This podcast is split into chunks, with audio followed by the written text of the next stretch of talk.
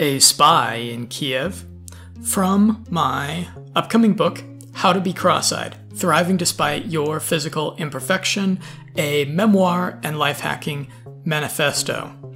I had given up my aspiration of becoming a pseudo-Berliner, moved out of my flat near Alexanderplatz, and embarked towards the Slavic East. I only had a few days left on my Schengen visa, so I didn't linger long in Poland. As the night bus crossed the Ukrainian border, it bumped noisily over a piece of cold metal that let out an eerie metallic groan into the dark. I was now a denizen of the wild, wild East. Kiev was a very different place than the grungy, multicultural, hipster Shangri-La that is Berlin. Kiev is a striking juxtaposition of decay and elegance.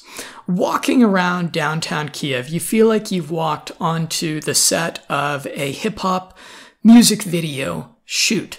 I've never seen so many new luxury cars in one place outside of an auto show, alongside the Porsches, Bentleys, Ferraris, A M G, Mercedes-Benzes, and Range Rovers, old, rusty city buses with faded paint chug wearily over the potholed city streets. Beautiful Eastern Orthodox cathedrals contrast with gray, rectangular, Soviet bloc-style apartments. A sight worth traveling all the way to that cold and soulful country is a very elegant woman, dressed like she just walked out of the pages of a fashion magazine, wearing high heels, striding with indifferent confidence across the jagged sidewalk, cracked and warped from winter after winter of freezing and thawing ice. Upon arriving, I selected an extremely affordable hostel to stay in that looked decent on the internet, located in a building overlooking Kiev's Independence Square, which you probably remember from the Euromaidan revolution on the news years ago. At the hostel, I met a cool Ukrainian guy who spoke passable English and turned out to be a ballroom dancer. He invited me to join him for lunch. He told me about his country, we joked about girls, and then he asked me to pay for his meal, which I happily did. Even though I was tired from my long day of travel, I put on my nice shoes and ventured out into the evening to socialize. I visited a nearby English language meetup. I returned to the hostel and slid tiredly into my bunk in the dormitory room, where I had unwisely elected to sleep to save a little money instead of in a private room. I was awakened a little while later when some Ukrainian guys entered the room. One was the guy I'd had lunch with. A totally incomprehensible to me argument ensued between the two. They shouted louder and louder at each other. As they got angrier, I thought to myself, they're about to fight. And sure enough, it escalated into a raucous brawl right there in the small dormitory. They exchanged blows and crashed into the flimsy bunk beds. The diminutive ninety-pound hostel receptionist girl burst into the room, threw on the lights, and began yelling hysterically and foolishly trying to pull the brawling men apart. The yelling continued for a while, and eventually the guys relaxed a bit and retreated to opposite sides of the room. Welcome to Ukraine. My first two weeks there were resplendent European summer. As the days advanced, the soul-chilling Slavic winter that defeated Napoleon and Hitler rapidly set in. It was so cold I started crying one day while walking down the street. The first time I'd cried in a quite a while, come to think of it. I found the people a little cold as well. Anyone who lived through the Soviet times is perma-grumpy. Most young people I found quite friendly, though. The cost of living was the best value I ever found. The cost of accommodation, dining, entertainment, and transportation is so low that sometimes I felt like I was just robbing people. The private room I rented was one hundred fifty dollars a month. Unlimited access to a co-working space was less than seventy dollars monthly. Cover at a swanky nightclub was seven dollars. A healthy lunch special at a decent restaurant was four dollars. A ten-minute taxi ride was less than two dollars. The cafe scene was pretty good. One of the first cafes in Kiev that became my home office away from home was quite the stark contrast to the hipster cafes in Berlin where I hung out. It was appointed in a very chic, modern style. Two Ice Queen baristas worked there at all times, even though I was often the only customer for hours and hours. They refused to laugh at my little jokes and attempts at Russian and dutifully served me the dark nectar. In front of the cafe sat a dusty Bentley Flying Spur for at least three weeks. I never saw it move, and I never saw its owner. The food selection is surprisingly good. It seems like there's a sushi restaurant on nearly every corner where you can grub on suspiciously cheap sushi. I even managed to find my favorite food, coconuts, there. The internet was really fast. Better than in Berlin, Barcelona, Warsaw, Bucharest, and Belgrade. This made a big difference in my productivity. The one thing that sucks about Kiev is that the taxi services and public transit is pretty ghetto. If there's one, I'm not even going to call it a profession, a group of people working in a specific type of job that I hate categorically, it has to be taxi drivers. There's an app called Uklon that provides obscenely cheap taxi service around Kiev. It's kind of like Uber. If Uber was run by Stalin and all the employees were drunk all the time. Every city bus I took looked like it had been in a war or two. The hype about the women is pretty deserved. They are elegant, speak English well, and are surprisingly punctual. The Ukrainkas restored some of my faith in the fairer sex that the Colombianas destroyed. If you like skinny, doll-faced girls, you won't regret visiting Ukraine. There's an overpopulation of women in Kiev. Even among young people, women noticeably outnumber the men. I don't exactly understand why this is, but living in the center, it was obvious just walking down the street. The attorney, who would be a mother, I was invited by a group of attorneys to a language exchange that they hosted at their office. It was a smaller group that I attended weekly, and we actually got to know each other.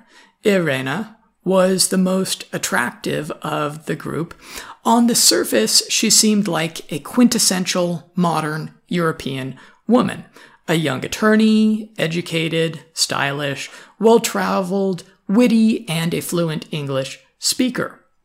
One week, the topic of discussion I proposed was What would you do if you had all the money in the world and didn't need to work?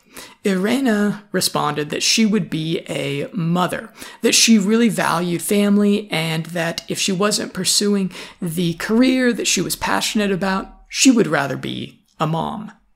The Ukraine takes the brunt of a lot of jokes about mail-order brides and sleazy marriage services. While I was there, I actually met very few expats who matched the stereotype of frumpy old American men geo-arbitraging their sexual marketplace value to try to find a desperate, sexy, young Ukrainian bride. I think it's absurd that some men pay thousands of dollars for such introduction services when you could really accomplish the same thing by just getting on a plane and cold approaching women there. My first time in Ukraine, I failed to get laid. It's still a pretty conservative culture and not the place to go for a weekend to party and casually hook up with hot Ukrainian girls unless you want to pay for it. You'll probably need to take a girl on two or three dates or more to actually seal the deal. While I was there, I did make an attempt to learn Russian, but it turns out that it's not a language like Spanish that you can learn by just spending a couple hours a week socializing and listening to podcasts. I think Russian or Ukrainian would take at least a ten-hour weekly commitment, which was kind of hard to justify, considering how many of my young Ukrainian friends preferred to try to speak English. If it wasn't for the bipolar weather and the above-mentioned shitty transportation services, Kiev would be an almost ideal lifestyle city for me. There's actually a lot going on. During the waning summer days, there was frequent parades and festivals around the center, and almost every night of the week I could find events and meetups to go to. For once, I felt like I'd found a place before the digital nomad bloggerati made it cool. If you've got an adventurous streak, don't let a little civil war slash Russian invasion scare you away from experiencing a really charming country. The story of how I met the disciple of the most hated man in the world, there in Kiev, is illustrative of how to not spend money on personal development. When I arrived, other than the guy who needed lunch money and got in a fight, I knew nobody. Time to network with my secret society. I started by requesting to join the local Real Social Dynamics Wingmen Facebook group. As I explained in a previous chapter, my life hack to forming meaningful relationships fast is devoting my time socializing in high affinity groups with deep shared values. R S D-trained pickup artists are actually one of the best such groups. In the Facebook group, a cool-looking local guy had posted that he was offering free introductory pickup artist boot camps, which is like in-field dating coaching. I've never taken a boot camp, but I've always been interested. He had posted a couple of indicators that he knew what he was doing, and it was a novel application of the freemium model, so I thought, why not? What do I have to lose? I contacted him and made what I thought was a generous offer of buying him dinner, and then we would go out at night and do the free coaching.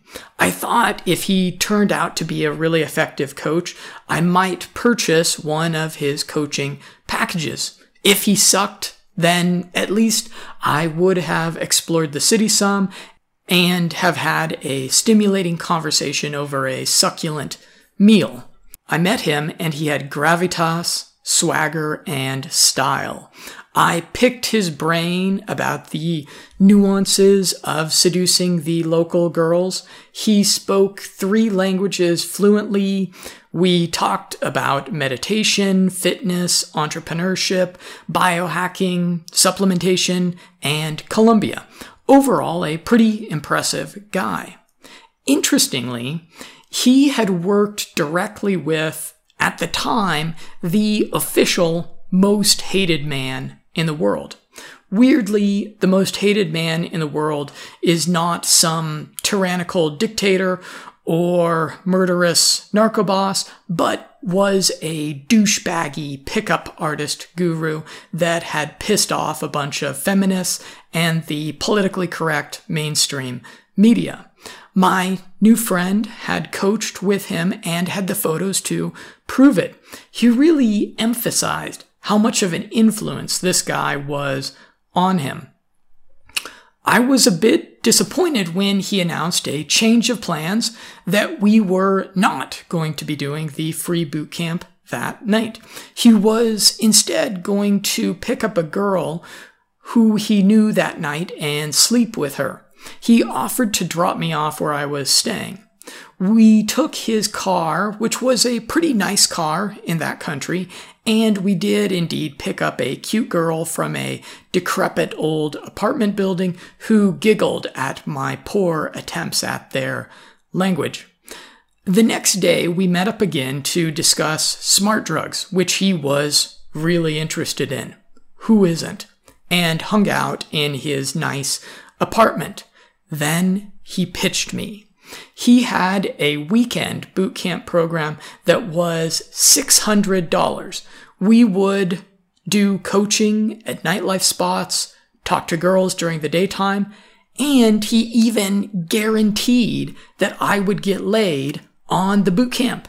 Guaranteed. I didn't go for it for a few reasons.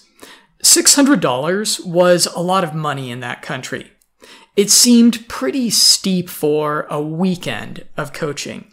Yes, world-class dating coaches, like the most hated man in the world, charge thousands of dollars for a weekend of such coaching, but they also have a proven coaching methodology, tons of credibility, and ample evidence of their expertise. My new friend had very little. He didn't get into a lot of specifics about what the coaching would entail, other than that I would definitely get laid. His pitch was long on benefits, but very short on features. But more importantly, he was dishonest. He didn't do the free boot camp we discussed or reschedule it. How was I to know that he wasn't going to just take my money and pay a local working girl to sleep with me? I'll add that this guy followed a lot of popular personal development and entrepreneurship content, and it showed. He threw around a lot of the platitudes and parlance that are so common in the online development sphere. He actually had a pretty good hook, offering the free boot camp, then showing me the nice car, the pretty girl, and the nice apartment. I can see how, through a different cultural filter, he might think it was acceptable to bait switch me like that, but I really didn't want to pay six hundred dollars to sleep with a hooker, even if it was packaged with some great coaching. Not to mention, in that country, I could sleep with about ten hookers for six hundred dollars. It just wasn't a good deal. As you can see from this story, I'm really skeptical about spending money on the types of offerings that are so common in the personal development world, like coaching packages, weekend retreats, seminars, mastermind groups, social dynamics boot camps, info products, you know, those downloadable P D Fs and video courses on how to make money online, pick up chicks, or whatever. the past ten years of my personal development has been quite fruitful. I make pretty good money doing what I love. I have financial freedom. I have abundance with relationships. I went from single and sexually frustrated to having a rowdy sex life and eventually got married. I make new friends pretty easily. I stay in touch with old friends. I enjoy time spent with my wife and family. I'm loved in every way. I've lived abroad as a digital nomad for six years, tasting and savoring myriad cultures. I bet I'm within the top ten percent or top five percent of the most happy people in my demographic because I live very consistently with the three values I hold most dear, which are freedom, adventure, and novelty. I've grown up to be what I always wanted to be, an adventuring philosopher. So it's pretty fair to say that the time and resources I've spent on personal development have yielded a successful result. How to meaningfully spend money on personal development. As I mentioned in the first chapter, there's this phenomena of sunk cost motivation. You spend money on a course, a coach, or a product, and you'll likely be a lot more motivated to follow through, take action, and get your money's worth out of it. But keep in mind that you don't actually have to spend that much money to get the sunk cost motivation to kick in for you. Start by buying books like this one, How to Be Cross-Eyed, about the personal development and health-related topics that interest you instead of watching free YouTube videos, podcasts, or downloading ebooks. You'll notice you're a bit more motivated to finish them, really understand the content, and take action. When that starts paying some modest dividends, hire an affordable life coach to keep you motivated, like me. Or reinvest in your health. Buy some organic food or nootropic supplements that will further motivate you through the day, or get a gym membership. As you've optimized your results and behavior from one personal development investment, then you might want to increase what you invest in the next thing. For example, about a year and a half ago, I got a really good entrepreneurial idea for a digital gold cryptocurrency marketplace website. I bought an eleven dollar domain name and started building the website using free open source tools. And I got distracted, lost motivation, and just let the site sit half finished. Then I revisited the idea, but this time I spent several hundred dollars on premium software licenses, design work, and the premium domain name marketplace dot gold for the website. Now I was really motivated to work on the damn thing. Go check out the site. It's a fully functioning realization of my initial concept. I didn't need to hire an entrepreneurship coach that charged five thousand dollars. I just needed to sink a couple hundred bucks into it to light a fire under my butt. Civil war in Ukraine. I was there during the end of the civil war that you probably heard about on the news. A lot of people are flabbergasted that I would visit a country for three months during a civil war. If anything, it just made my time there more interesting. Ukraine is a big country, the second largest in Europe, actually, next to Russia, and I was a long way from the conflict zone in Kiev, so it's not like I was in danger of being shelled. The news headlines would have you convinced that this country is totally fucked. But I found the young Ukrainians to have an admirable mindset of optimism, work ethic, stoicism, and healthy distrust of the government. That bodes well for the country. I think I met a spy in Kiev. I was sitting at a cafe with my genial French roommate.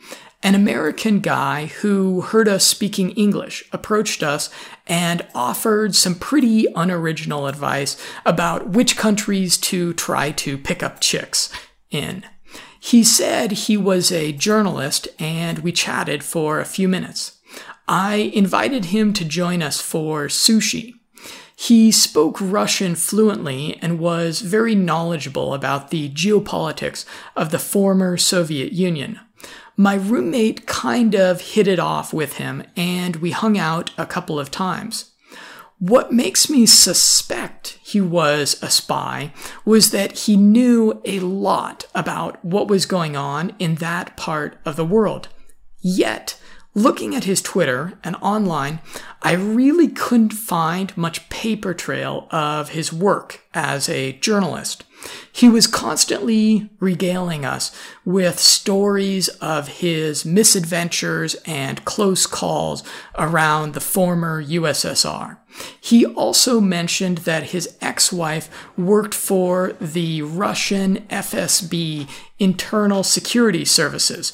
This is like a slightly nicer version of the K G B. He actually invited us to join him in driving out east to Donbas to cover the front and interview some soldiers. In retrospect, I kind of wish I had accompanied him, because then I could say that I've been to war. But the weather was so bloody dreadful that weekend that I declined the offer. I've heard before that spies and professional drug dealers really don't like to be photographed, especially in this casual era of social media sharing and photo tagging. As a pickup artist, I frequently used what I call the camera phone opener. It's socially acceptable to ask total strangers in bars to take a photo of you and your friends with your smartphone. If you want to capture the attention of a cute girl for a few minutes, just walk up, hand her your smartphone, and ask her to take a couple of photos of you and your buddy being silly. Then you start chatting with the girl. Anyways, one night, me and the maybe a spy were carousing in a bar. I used the camera phone opener, and sure enough, my freelance journalist friend made sure not to be captured in the candid photo with the girls we were chatting with. If he was a spy, he wasn't Quantico's best and brightest. I suspect that freelance journalist to spy is a horizontal career transition tantamount to a stripper becoming a hooker. And no, I'm not friends with him on Facebook or elsewhere, so good luck finding him, C I A or M I five. Debating pro-Trump. I returned to Kiev in twenty sixteen.